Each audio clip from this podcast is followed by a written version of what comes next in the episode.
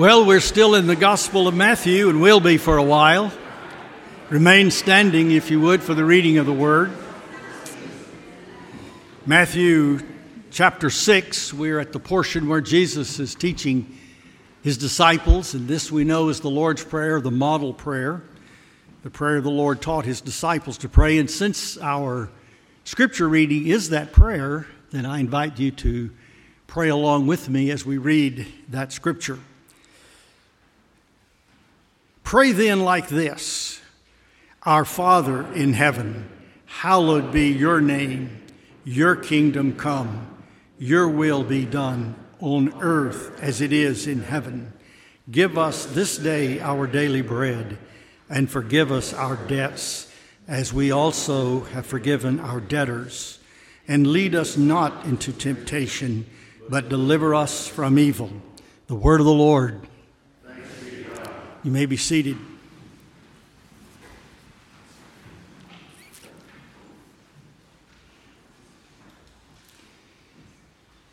There is a name to be sanctified.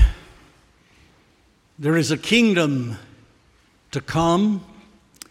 And there is a will that is to come to pass. These all belong to the Lord. It is His name, it is His kingdom, it is His will. One of the things that's always bothered me, even though I love the things of the Lord, and from a child I have been interested in studying the Word of the Lord, the Holy Scriptures. I have loved going with my father and sometimes the whole family to countless Bible conferences and crusades and church services. Um, I averaged about three a week from the Sunday after I was born until this good day. Um, just love the things of the Lord. And even though I had other intentions when I was younger as a career and prepared for that, I felt the Lord called me into the ministry. And one of the things that I have really dreaded and have not been comfortable with at all in the ministry, and I say one because there's several, but one of them is um, presuming to speak about the Lord. You think about that for a minute. Who in the world am I, or any of us really, to stand up in front of people and talk about God and presume to tell people who He is and what He is like, talk about His ways, explain His words? Try to get some measure of his works,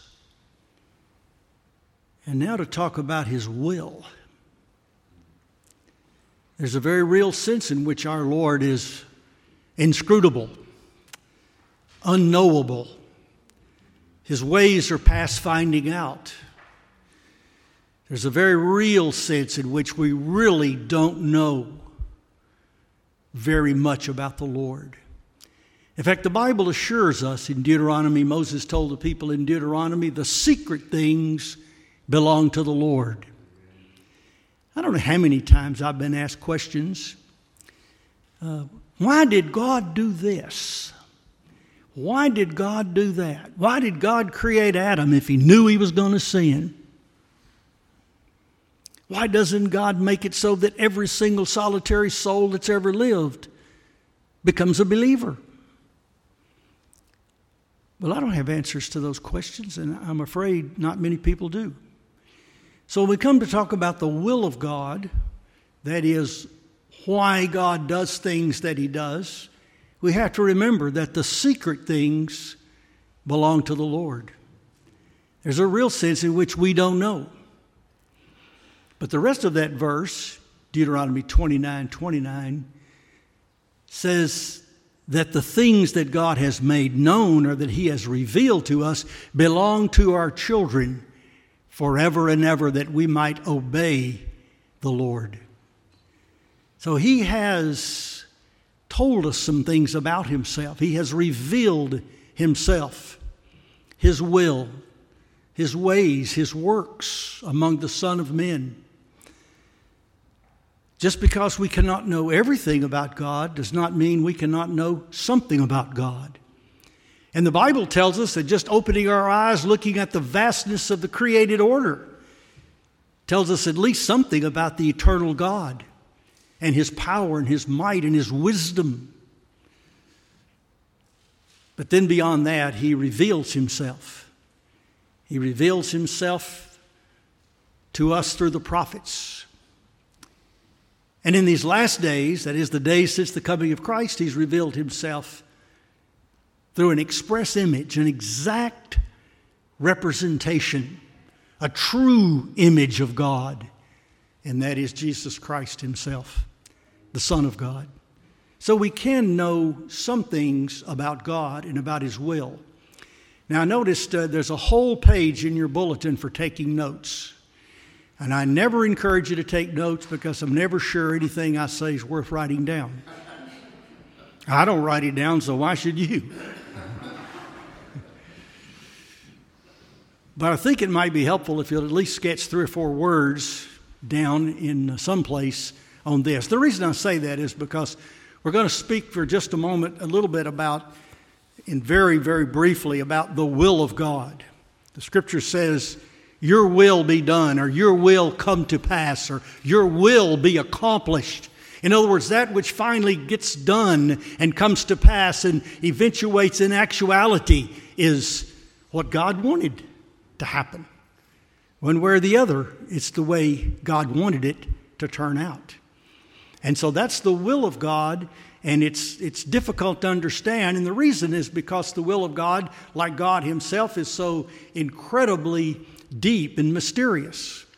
But there are at least uh, three or four ways that the will of God can be understood as, and I don't know what to call these aspects of the will of God or facets of the will of God or dimensions of the will of God. God's will truly is one. There's one God, and He has one settled, completed outlook, disposition, determination to make things come out a certain way and to have things unfold the way He wants them to.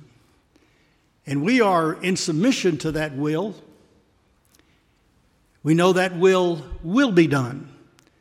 And when we call upon God and say, Your will be done, we are lining up with the will of God. We are saying out loud, We know God in His sovereignty and in His determinative power and His exercise of His attributes across all of creation and across mankind in the history of the world will cause things to work out according to the way He wants things to finally end.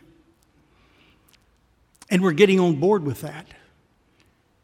We're lining up with God's will. We're saying, Lord, thy will be done on earth as it is in heaven, in the entirety of God's creation. But theologians have sort of delineated various viewpoints and aspects concerning the will of God, and I'm going to briefly list them for you and try to explain a little bit about them. Um, the most recent things I looked at to check this out was I remember about 30 years ago listening to R.C. Sproul. I was out cleaning swimming pools and, and doing my job, and I, I wore out I don't know how many little, little Radio Shack uh, radios and hang them on my belt and then drop them in a swimming pool and then have to get another one and, and run through a stack of batteries. But I listened to good Christian radio almost all day long while I was out cleaning pools and servicing. And uh, then when I didn't have a good radio program to listen to, I had a little little cassette tape player. It was the same thing. It was a Radio Shack model, and it would uh, play what we needed, and then you could put a cassette tape in there with batteries, and I could listen to the tapes from all the different places. Mount Olive Tape Ministry. I mean, that's one of the places I remember getting tons, and I used to get them in in boxes, a dozen at a time, and you know, just listen to the best you've ever heard in, in preaching and teaching. And so R.C. Sproul, I remember on the radio one day, delineated this, and it stuck with me. It stuck with me mainly because he had it kind of alliteratively lined up in terms of, of the letters. Two of them started with D and two started with P. And so I was able to kind of remember it. And then just uh, a day or so ago, I was looking through some of my old commentaries on Matthew, and John Broadus, the great Baptist New Testament theologian that probably was one of the, along with his son in law, A.T. Robertson, the Greek professor, were probably two of the most influential uh, scholars in the, in the Baptist life and community in terms of understanding the, uh, came up with, had the same uh, delineation of the will of God. And so, and, and I've seen it in, in systematics over the years, but, and, and none of this will be new to you, but let me just kind of sketch it together. When we think about the will of God, we're thinking about at least four aspects or four facets of the will of God. One is his purposive will, his purposive will. That is what God chooses or wills or determines to do. Another is the prescriptive will, just like a prescription, a prescriptive will. This is what God requires of us. This is His will of God as to what we should do and be. And then his dispositive will, that is, his disposition. This is what the Lord, according to his heart, wants and prefers and would be happier with concerning all things. And then there is the permissive will. That is what God allows to occur. So if you're writing those down, it's His purposive will what God determines to do, His prescriptive will, what God says He wants us to do, His dispositive will, or His will of desire, that is, what He wants, what He prefers, and His permissive will, that is, what God allows to occur. Now, anytime we sort of do things, we become uh, a reduction to absurd absurdity almost. There's so much more and so much nuance and facet to any of these. But let me give you just kind of a broad uh, idea and example of what these would see, uh, be like if we see them in Scripture. God's permissive will is His determinative will, it's His decretive will. It's what He said, I have said it and it will come to pass. It is what God is determined to do. It's what God says I'm going to do. And He does it, and He does it exactly like He says. It comes out exactly like He wants to, and none can stay His hand. Nothing in heaven and earth can stop Him from doing that which He determines He's going to do. This is the will of God that reveals things. It's the will of God that makes things known, that announces things. It's the will of God that has a plan and a program and a purpose. It's the will of God that shows forth the glory of God in His great works in creation and providence. It's the will of God that demonstrates His grace, not just His glory, but His grace in all ways, in every facet of His grace His love, His mercy, His goodness, His long suffering, His forbearance, His kindness God decrees it. I said it, and I will do it. And this is the will of God that we read about that is determinative, and yet He's not the author of sin, and He allows things to work them, way, them out, their, their ways out with secondary and tertiary causes. This is the way God makes this go. The second is God's prescriptive will. This is God's prescription for our way of living. God has made his will known. What shall we do? How shall we please God? God says, here's a set of commandments, statutes, judgments. Here's a set of cases that I give to you that helps you to understand what my will is for you and what I want you to do. It's the law, it's God's will made known. It is good, perfect, acceptable, it says in the scripture. This is God's demands and commands. This is what is required of us. This grows out of God's nature And as he sets forth his holiness code in commandments, it is a reflection of his holiness that is intrinsic to him. You Want to know what God's like? You want to know what God wants us to be like, like Him in His image? Then that's that will of God that's set forth. So when we preach and teach law, we're teaching that which is good and positive. We're teaching that which God wants us to know. We're marking out a standard that God wants us to live up to. So that's the prescriptive will of God in summary. The other is dis- dispositive will of God. That's a disposition. This is the Lord's desire, what He wants and what He prefers. He, he tells us where He stands, what He prefers. For example, the Lord says that He is not willing that any should perish, but that all should come to repentance. That's His dispositive will. His will, in this sense, is what he prefers. It's what he says I have no pleasure in the death of the wicked. Why will you die, O Israel? He wants all men and women to repent. He wants all to come to the truth. God's goodness overall is part of a, a desire that everybody be where they need to be. God is not the author of evil, and He is not the one that causes the dire curses and the deleterious results of life to come upon us. They're intermediate things, and yet God says, I don't want all of that. I don't want the death and the destruction that's in the creation. But yet, here it is. And this brings us to a, one final dimension to the will of God, and that's His permissive will. That's what God allows to occur. Don't ask me why. Because if I give you an answer, it's not going to be any good.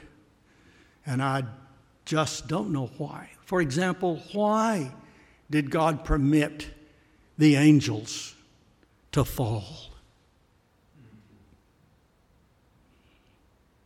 In his eternal glory, with the throng of angels at his service, nevertheless, he allowed and permitted, as it were, stood there and let it happen. I don't know why. What's worse is why did he allow mankind, Adam, to disobey, to sin, and to fall? I don't know. It's fun to speculate, but it's not necessarily truthful because we don't know. This is that will of God that allows things to occur according to secondary and tertiary causes, second and third causes. And God allows things to continue going in a bad direction. It's His, it's his will. If these things are happening beyond His control, He's not sovereign, He's in control. But he's letting this stuff take place. Now, most people, when think about the will of God, they, they love speculative theology. They love to search the scriptures to learn all they can about God. But let's just face it, most of us want to know what's the will of God for my life? What does God want me to do with my life? I, don't, I can't recall how many times that was the subject of sermons back when I was in Youth for Christ and some of these organizations when I was younger looking at young people in their teens and 20s. What are you going to do with your life? What does God want you to do with your life? What is God's will for your life? And so you sit there as kind of a tabula rasa, a blank slate, waiting for God to get the chalk and write out the instructions on your life. And God does that. I believe He helps us understand His will for our lives as we submit to Him and follow Him, become more like Him, closer communion with God, closer walk with God. But these things I just mentioned will tell you most of what you need to know. You need to recognize God's determinative will, like He's going to do certain things. And as I'll say in just a moment, you better be glad He does.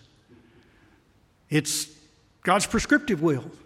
One thing we know God wants you to do with your life is keep the commandments, to obey Him, to walk in obedience, to walk in the light, to walk in faithfulness, to love Him, to serve Him. If you do that, you're going to be pretty much okay, no matter what you do by way of a vocation or a career. Your life will not be wasted if you simply walk in the precepts of the Lord. Most of what I say to young men when I say, when they say, What is God's will for my life? I say, Well, there's one verse that says, This is the will of God for you that you flee fornication. There's a good start right there. That's what God wants you to do with your life. That's His will for your life. But then we also come to these things of His dispositive. What is the heartbeat of God? What is He interested in? He wants us all to come to the truth. He wants us all to be saved. He wants us all not to perish. So, what means and what attitudes do we need to have? Should we be searching? Should we be seeking God with all of our heart? Should we be taking measures of the means of grace? Should we be hungering thirsting after righteousness? And then finally, the permissive will of God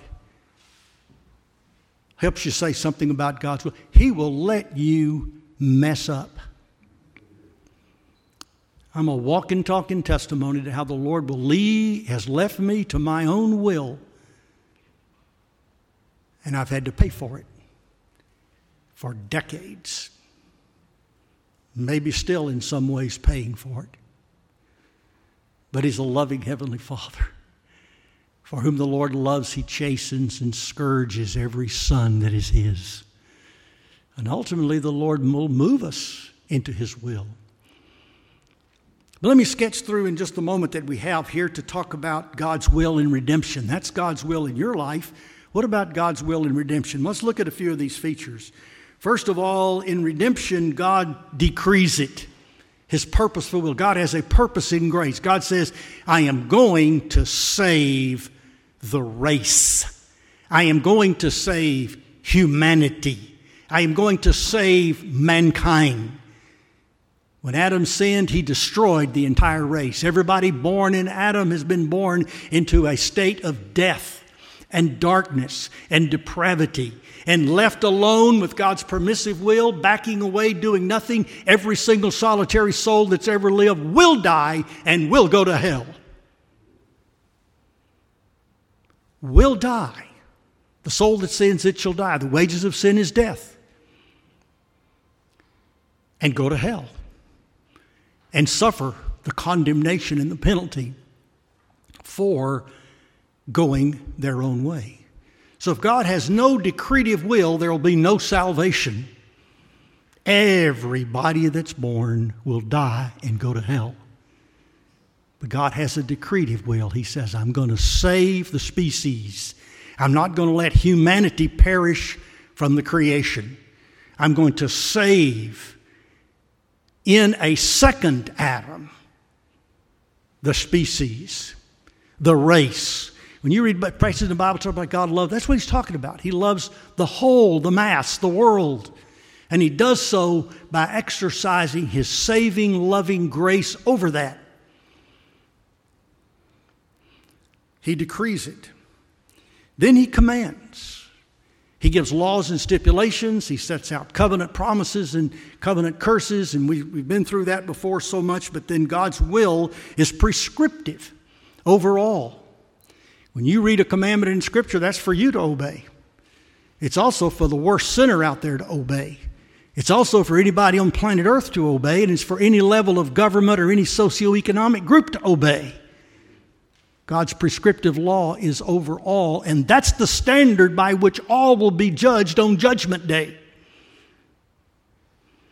I've heard some people say, well, you know, the Ten Commandments don't apply to Gentiles, you know, just applied to Israel. No, no, that's God's moral standards that will be the standard of judgment. And all fall in sin and fall short of that. So God's prescriptive law is involved in redemption. God's dispositive law, He desires to save mankind. His grace, love, and mercy is over the race.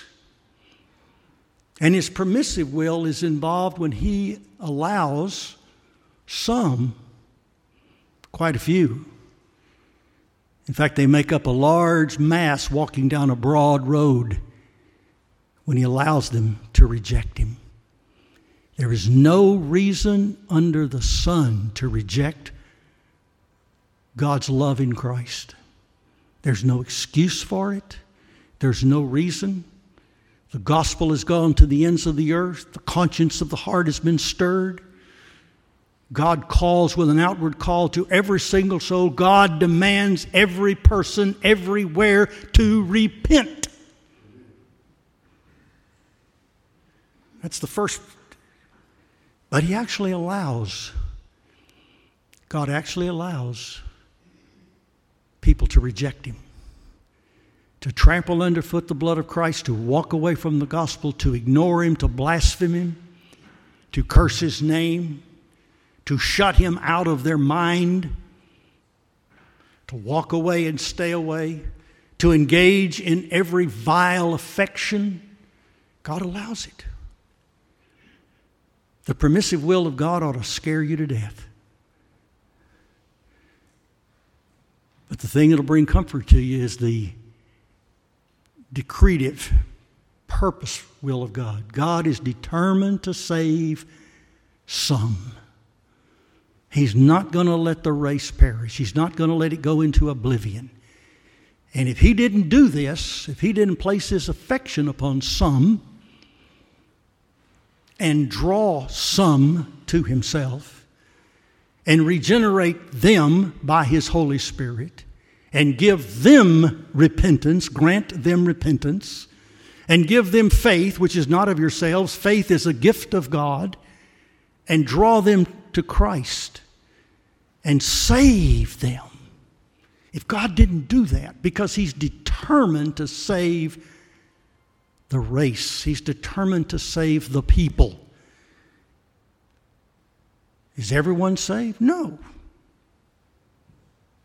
And if it wasn't for God's determining, electing, choosing, overt, active, determinate will of God, nobody would be saved. Let me just point to one couple of things that I'm done.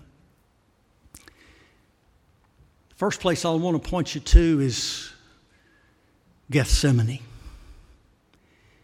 Gethsemane was where Jesus, about to drink the cup of wrath and die the death that was literally in the place of substitutionary, vicarious death for the people that God had given him, about whom he had prayed just a few hours earlier in the upper room.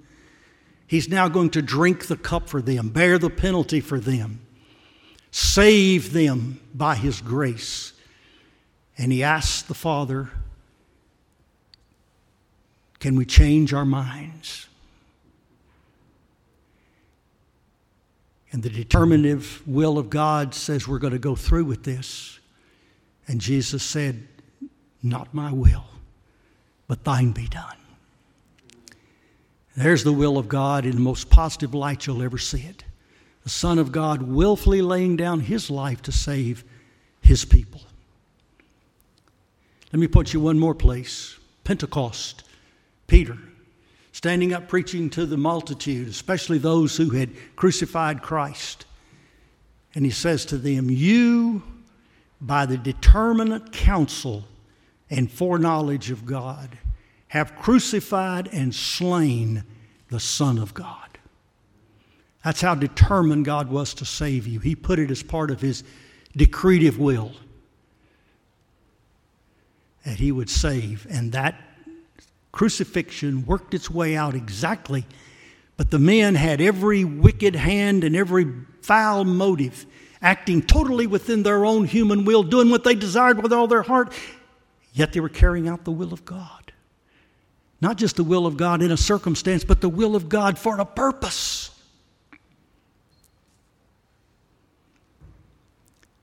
You, by wicked hands, have crucified and slain him according to the determinate counsel of God but God raised him up.